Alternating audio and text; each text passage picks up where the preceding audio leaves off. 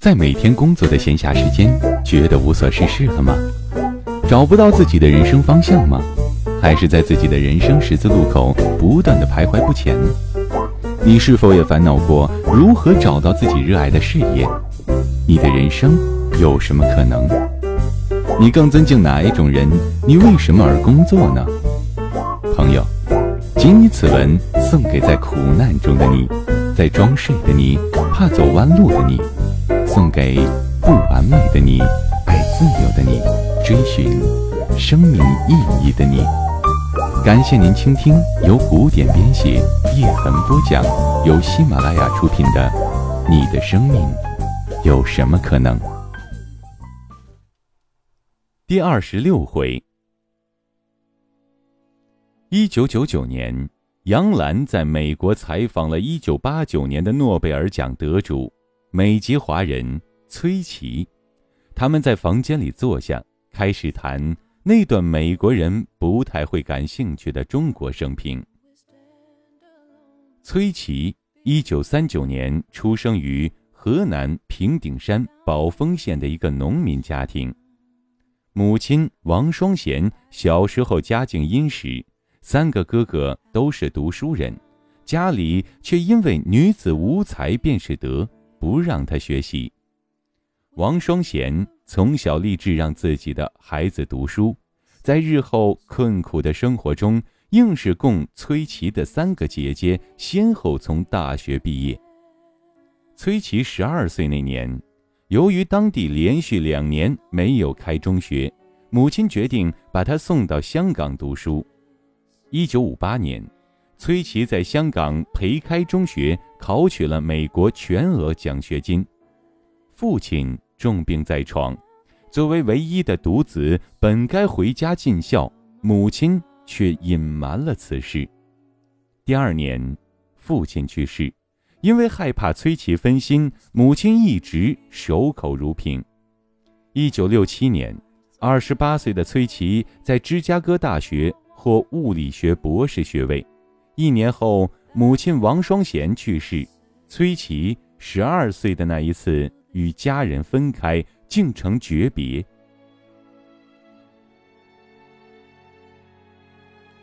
谈到这里，杨澜问问崔琦：“如果当年母亲没有坚持把你送出来读书，今天将会怎样？”杨澜讲完以后停顿了一下，他等待崔琦讲出那个他盼望的答案。知识改变命运，人应该在年轻时开阔世界。如果当时不离开，可能我现在只是一个农民，更不可能获得诺贝尔奖。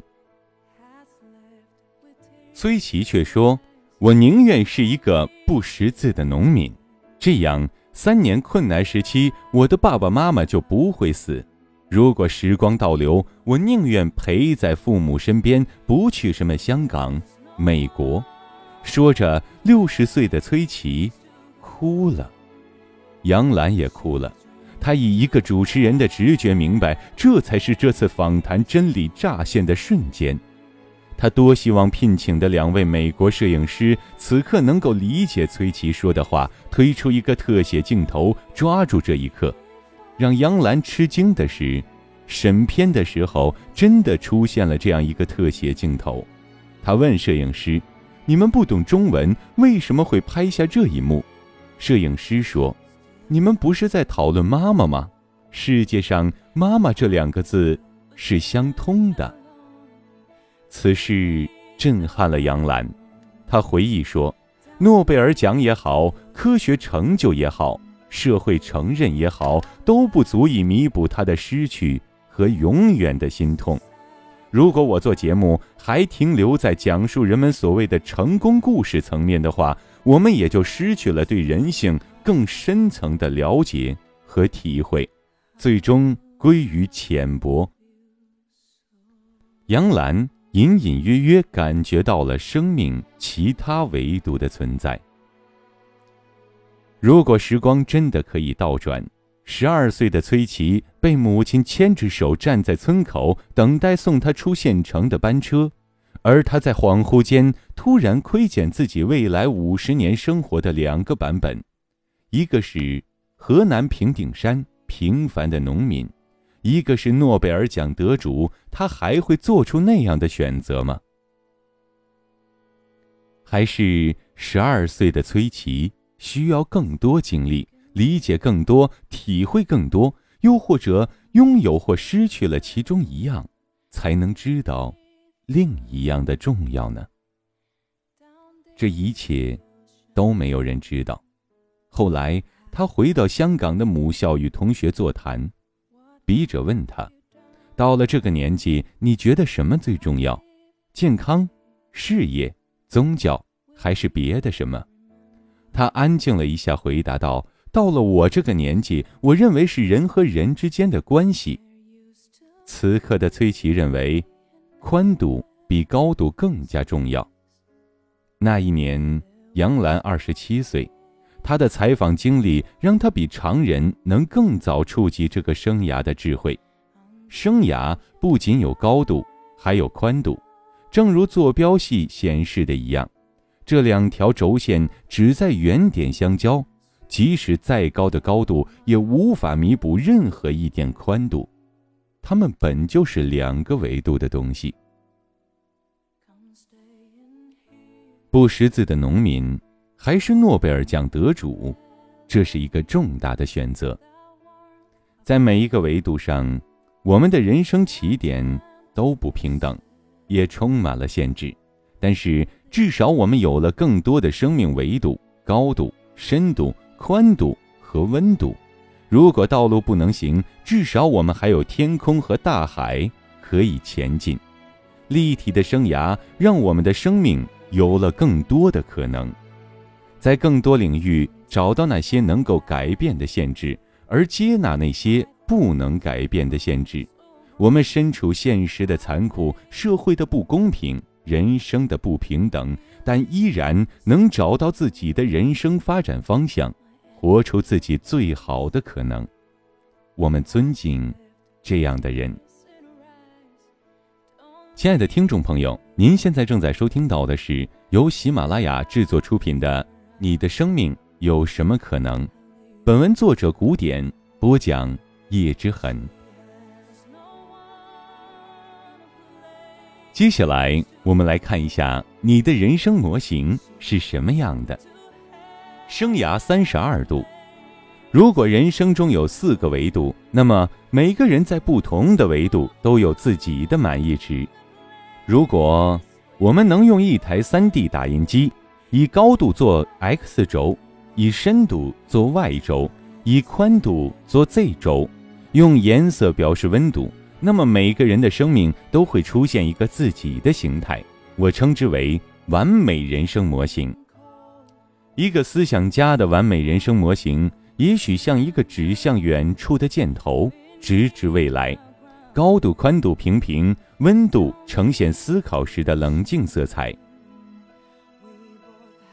一个政客的模型像尖耸的冰山，高度不可攀，深度一流，但是。宽度和温度低得吓人，一个受人尊敬的老母亲的模型，像一个你们家旁边的小公园，虽然不高也不深，但是温暖简单，老人、小孩、流浪汉、猫猫狗狗都能在里面坐着晒太阳。一个诗人的模型，也许是一团翻腾的火焰，温度高的烫人。但是其他几个维度却被烤得完全定不了型。每个人的人生模型都像指纹一样，不尽相同。企图活成别人的样子的人更是个笑话。你觉得是粉红的圆锥美丽，还是褐色的六边形好看？每个人的人生都是一件艺术品，你应该找到最适合自己的那一件。如果你能选择自己的生命方向，你会期待自己的人生变成什么样？如果让你对这四个维度排序，你会如何选择？正如我们不会每次走入饭店都点同一道菜，你没有必要一辈子只选择一个维度发展。但人生经历有限，大部分人都会找到一个突破点，做到极致。其他平衡就好。比如，在我们的文化中，男性的模型像个微冷的大金字塔，高度为主，兼顾宽度和深度，温度最次；而女性的模型则像一个温暖的圆抱枕，宽度第一，温度第二，深度和高度差不多就好。这也是为什么男人在高宽度的这个高度宽度为主的职业，如政治、经济。商业、学术、专业技术等能有更多优势，而女性会在温度和宽度方面，比如家庭关系、公益组织、助人、身心灵等方面更有优势。只有一个方向的人生，就像一场考试，大家进入世界这个大教室，看一模一样的教材，然后参加同一场考试，等待一次又一次的判卷和排名。而四度的人生并不是这样，我常想，世界不应该这样，世界应该是一座大图书馆。早上一开馆，我们就欢呼雀跃地跑进去，找到自己最喜欢的一本书。你可以从头到尾的看完，也可以跳着选择不同的书。如果你有兴趣，还能自己写一本。这样的人生，才有无限的可能。在余华的小说《活着》里。春生和福贵来到城里，春生说：“我要能开上车子，比什么都好。”而福贵说：“我要回家，老婆孩子热炕头。”这两位好友后来走上了完全不同的人生路向，一个追寻高度，一个追寻宽度，一个当官，一个回家。人生最痛苦的事情。莫过于你内心选择了一条生涯之路，却非要绑架着自己走另外一条路。大家越行越爽，越开心；你越走越远，越寂寞。你需要每一天挥刀自宫，先努力灭掉自己内心的想法，再应付外界的俗事。很多努力才能换来一点点成功。心中苍凉，四顾孤独，大家还觉得你很不错。那种苍凉，只有经历过的人才知道。中国历史上最著名的走错生涯四度的倒霉蛋，非皇帝们莫属。作为皇帝，出生就注定要走高度这一条路，而一旦与自身取向不同，就多是悲剧。明熹宗朱由校走的就是深度路线，他自幼迷恋木匠活。凡是他看过的木器用具、亭台楼榭，都能够自己做出来。另一位走深度路线的皇帝是南北朝南梁创建者萧衍，他痴迷佛教，每次去拜佛就要闹出家，大臣们只好呼啦啦跪在庙外求他还俗，一辈子来来回回搞了四次。他不理朝政。却写了大量的佛教著作。他写的《断酒肉文》首次提出佛教徒不可以吃肉，而且坚持终生。还有那著名词人南唐后主李煜，走的是温度路线，《人间词话》里评价他：“李成光之词，神秀也。”公元九七八年农历七月七日，他过生日。虽然这哥们儿已经当宋太宗的阶下囚十五年，但是依然举杯高歌，还写了“问君能有几多愁，恰似一江春水向东流”这么撩拨的话。宋太宗看着实在闹心，用千机药毒死了他。皇帝自己没得选，我们却有选择的余地。越是年轻，人生的路向就有越多可能。所以在认真分配你的人生方向之前，请仔细思考四个维度的优缺之处。追寻高度的方式是竞争与超越。追寻高度的人生，正如攀山，越往上走，视野越开阔，可能性越多，同时，也能被越多人看到、影响与改变世界。但。选择高度的同时，你也选择了高处不胜寒，选择了孤独和竞争。越往上走，能站的人越少。为了上到顶峰，你必须放弃很多。但顶峰永远只能站一个人，总有一天有人会把你踢下来。追寻深度的方式是修炼与精进，追寻深度的人生正如向下挖洞，专注一点，反复钻研，不断否认与超越自己，在苦修中超凡入圣。深度的挖掘使你的方向越来越聚焦，也越来越极致，但视野。也越来越狭窄。追寻深度的生涯，选择面很小，无法回头。一旦选择，唯一的突破方式就是前行，做到极致。相比追寻高度来说，追寻深度更容易名垂千古。只要你挖出来的路还有人走着，别人就不会忘记你。写《红楼梦》的曹雪芹，你一定还记得。他的当朝皇帝是谁？你一定早忘了。追寻宽度的方式是尽你的能力接纳、支持和爱身边所有的人。追寻宽度的生涯像太阳，开阔温暖，普照四方。追寻宽度的好处是温暖与安全。你在一个地方失意，马上可以在另一个地方获得支持。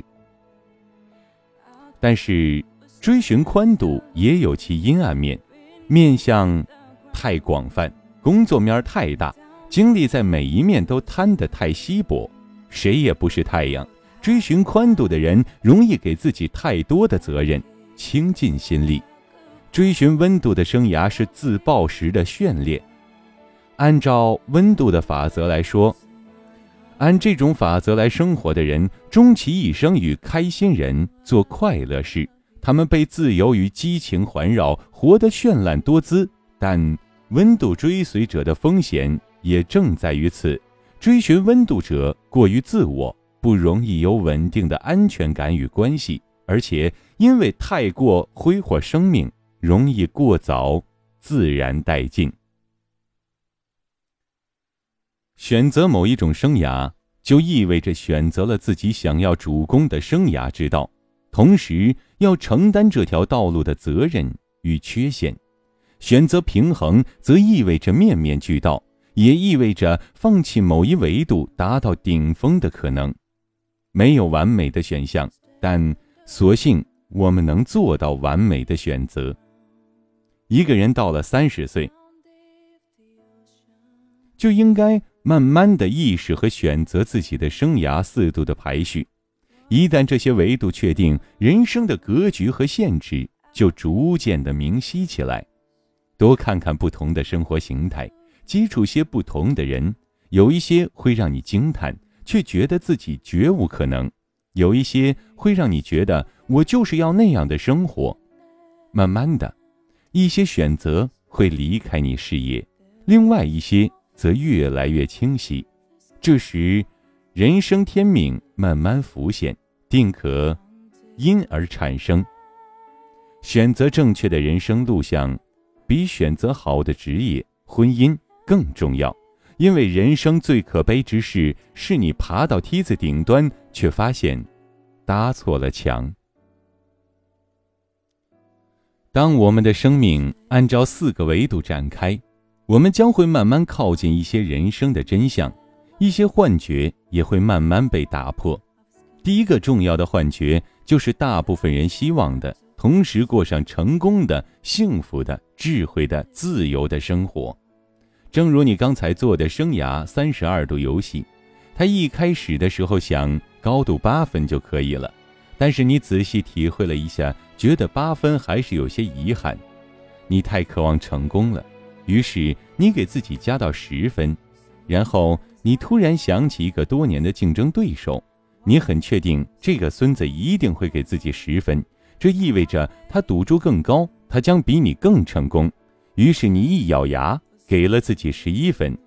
同样的情况发生在剩下的三个维度，你从小就希望自己成为某方面的专家，精通某一样技能，深度这个维度。不应该是你要放弃的，所以给十分。在打宽度的分数时，你的老婆或老公站在旁边，意味深长地看着你。你还想起自己的父母和孩子，于是你毫不犹豫地给了这个维度十分，最后你发现，你的生命温度只有一分了，这可不行。于是你重新回到第一个维度上，却发现每一项都是你不愿意放弃，你开始焦躁起来，甚至一遍一遍地看游戏规则。真的只有三十二分吗？这是不是一个脑筋急转弯？让我们一来试一下我们的人生规划的游戏。很简单，在我们的纸上画一个小表格，第一格是高度，第二格深度，第三格宽度，第四格温度。我们尝试把我们人生仅有的三十二分正确的分配到四个格里，来看一下我们是什么样的人生。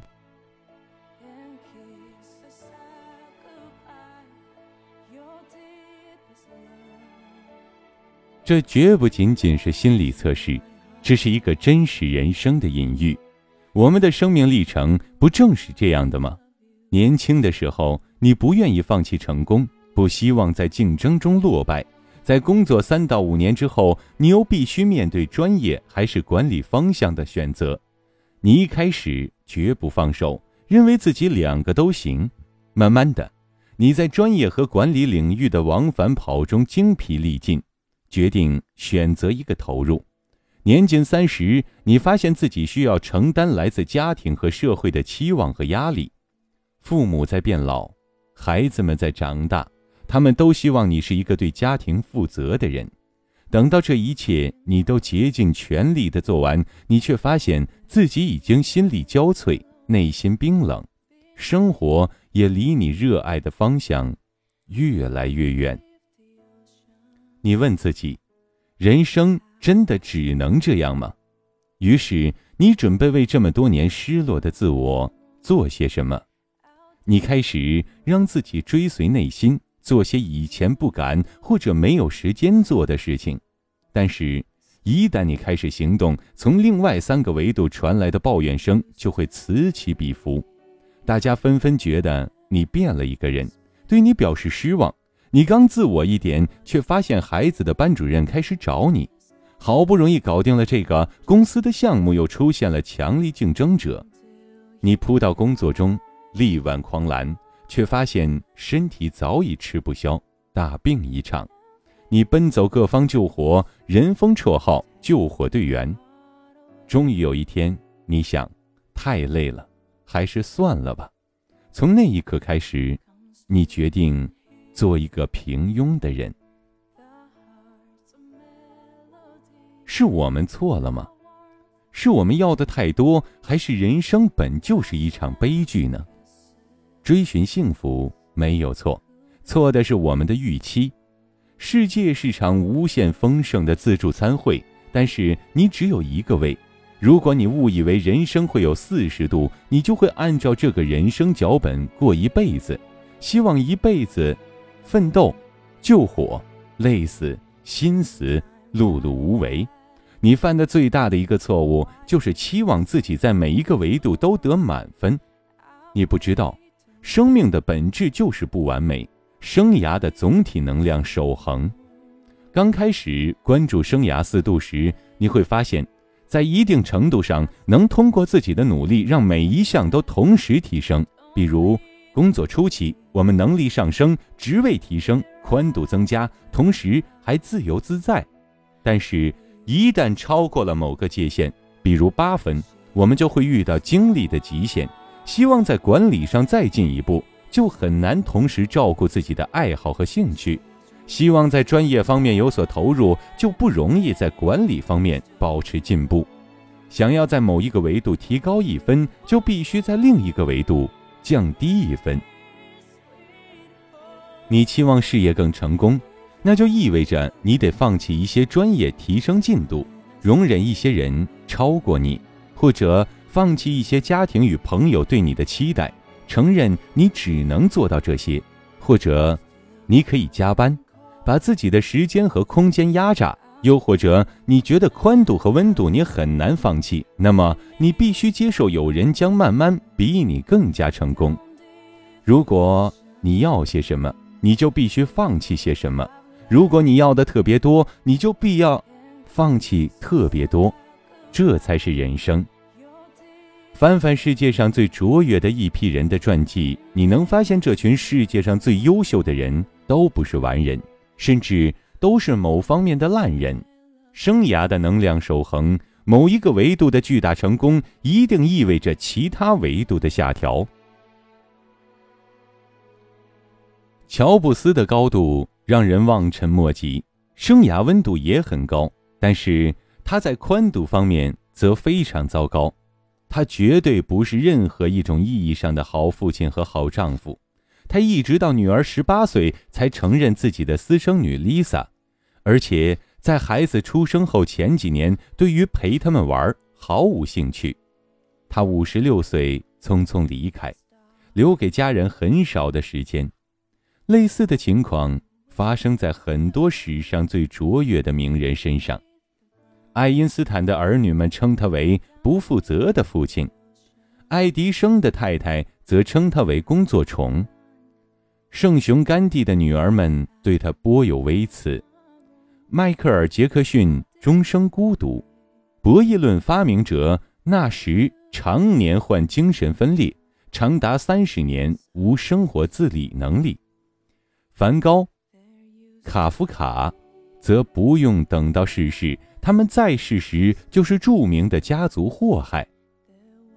我们的孔老夫子，他有生之年大部分时光都带着弟子游走六国，从未获得过真正的生涯高度，连他自己也说惶惶然如丧家之犬。他的孩子估计也不会特别满意他这个爹。老子，则更加的潇洒，先是在东周。当国家的图书馆馆长，然后坐着青牛西出函谷关。如果不是守关将士坚持，连五百多字的《道德经》也不愿留下。他们的深度没得说，高度宽度却欠奉。拍《阿凡达》的导演卡梅隆对传统的家庭生活不感兴趣。什么人都能做父亲、做丈夫。但是这个世界上只有五个人能做我现在做的事儿，我要做这个。天才不仅需要天赋，还需要做严肃的人生选择。亲爱的听众朋友，感谢您收听由喜马拉雅制作出品的《你的生命有什么可能》，本文作者古典播讲叶之痕。今天的节目就播讲到这里，想要收听更多精彩内容。欢迎下载喜马拉雅手机客户端。